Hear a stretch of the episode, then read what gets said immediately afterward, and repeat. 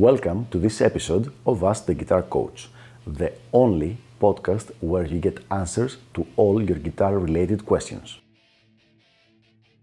If you're interested in developing your guitar skills and reaching your music goals, please send me an email at the email address ioannis at ioannis.org.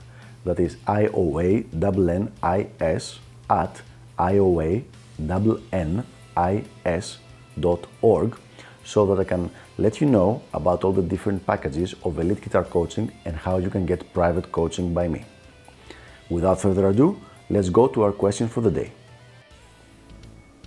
What is the one thing that definitely stops a guitar player from getting better? So, this is a really good um, subject.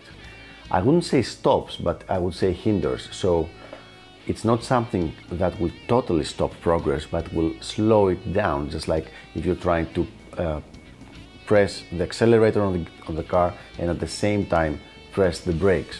So the, prog- the progress will be very, very slow and very difficult.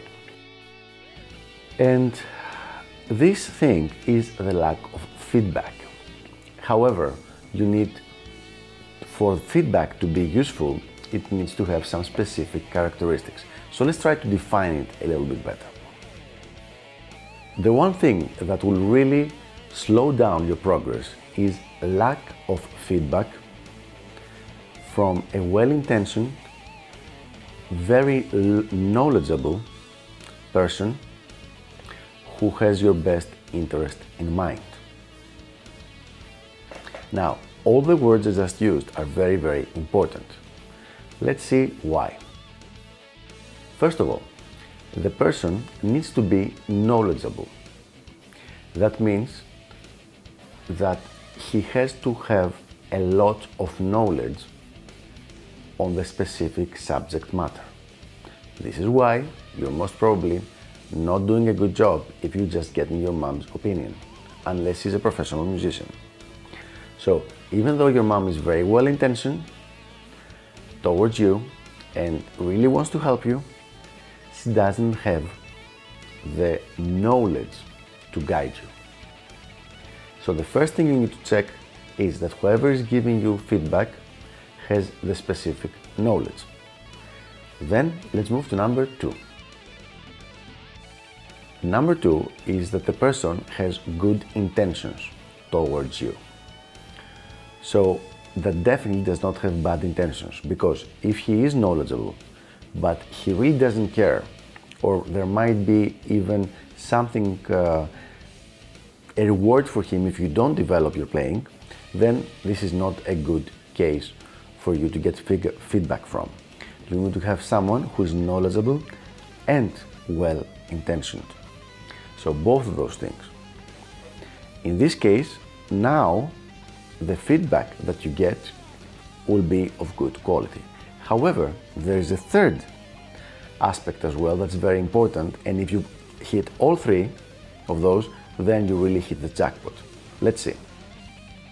The third aspect is if you're able in some way to tie your getting better through his feedback with his success. So, for example, if um, if you're if you're going to be coached by someone in, a, in sports and if you get the first place in the Olympics, then your coach will become very famous. Now, he has extra, a lot of extra incentive to help you become the best you can be so that he would, because if you win, he will also get some credit for that and he will also be more famous, uh, possibly uh, will have monetary benefits, all these kind of things.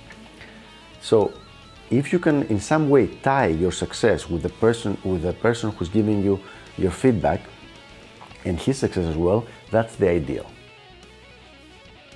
Let me repeat that because it got a little complicated. Number one, the person has to have good intentions. Number two, and most important, and this is probably should have been number one, is he has to have good knowledge of the subject matter. Okay? someone who has done it, who has studied it, and hopefully has helped other people reach their goals. And number three, and that's very good if you manage it, is if possible, try to tie your success with his also success. That means if you get successful, he gets a little bit more successful. If you have all three things, then you get amazing feedback from this person and you're gonna be able to move and continue very, very quickly in your um, road to becoming a good guitar player. Very often I get people who come to me for coaching and they tell me that they think they have one problem in their playing and as soon as they fit, as soon as they uh, solve this problem everything's going to be okay this is extremely rarely the case like usually the problem they tell me they have is probably number uh, 10 in importance and they have like nine more above that that are way way more important but the problem with getting feedback is not about the things that you know you're doing wrong it's about the things that you don't know that you're doing wrong. And this is where feedback is most important. Those things, as I've mentioned in other videos, they're called blind spots. And it's like having bad breath. Everybody can tell that you have the bad breath except you. So to get um, feedback on that, it has to come from someone outside of yourself because you are by default blinded by, to that specific thing. That's why we call them blind spots.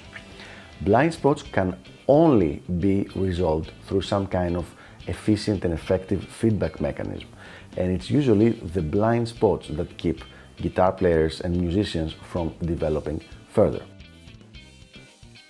So there you have it. I tried to simplify a quite like complex matter, but this is really the main reason why someone would go and have guitar coaching is to develop, to get consistent and continuous feedback on everything that he's doing and make sure that he has no blind spots when it comes to his practicing, playing and performing. So I hope this was helpful.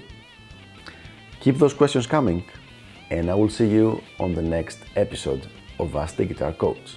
Until then, keep shredding.